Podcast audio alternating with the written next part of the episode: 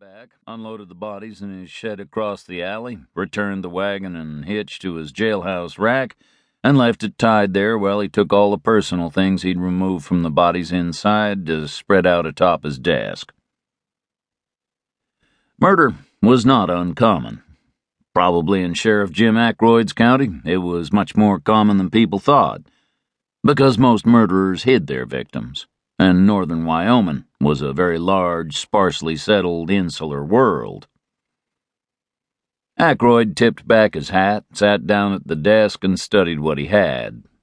Three clasp knives, some folding money, and some silver money, sulphur matches from the third corpse, along with handkerchiefs and some smoking tobacco. There was no clue about the identity of the corpses.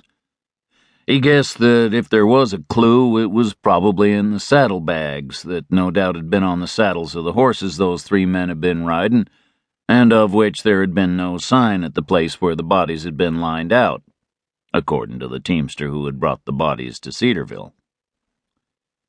If it had been murder for money, why hadn't the gunman taken what Ackroyd had found in the pockets of the corpses?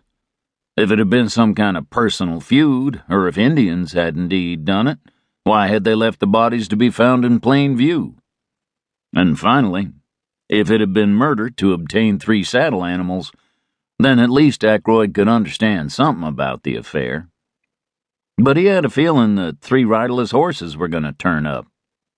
Not because he doubted that the corpses had been left lying beside the road because some outlaws needed fresh animals, but because a late this was how Jim Ackroyd's luck had been running.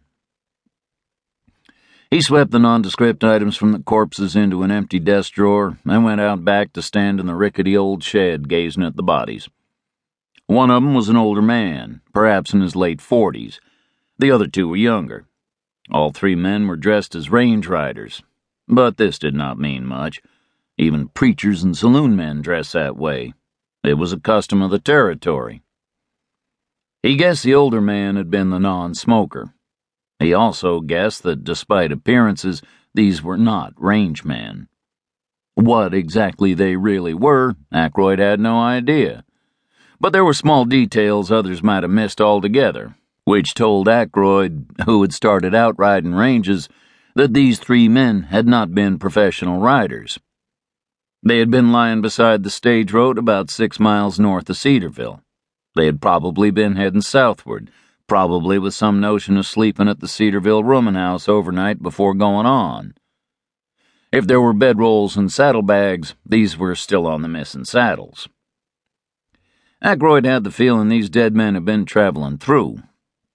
He had no logical reason to think this, but he had a hunch, and for lack of anything to displace it, he continued to speculate that the three dead men had been nothing more than travelers, why, then, except in a need for their horses, had someone shot all three of them?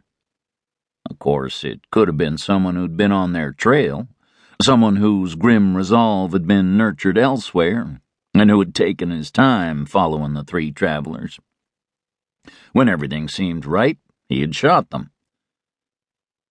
Ackroyd grumbled under his breath. It was late springtime, Fish were feeding off mayflies at the mountain lakes. He had intended to vacation in the northward mountains for a couple of weeks. Now, some damn fools had got themselves shot in his county, and because there were three of them, and also because by this evening it'd be all over town, and perhaps out as far as the cow outfits, too, the Jim Ackroyd was finally going to have to earn his wages.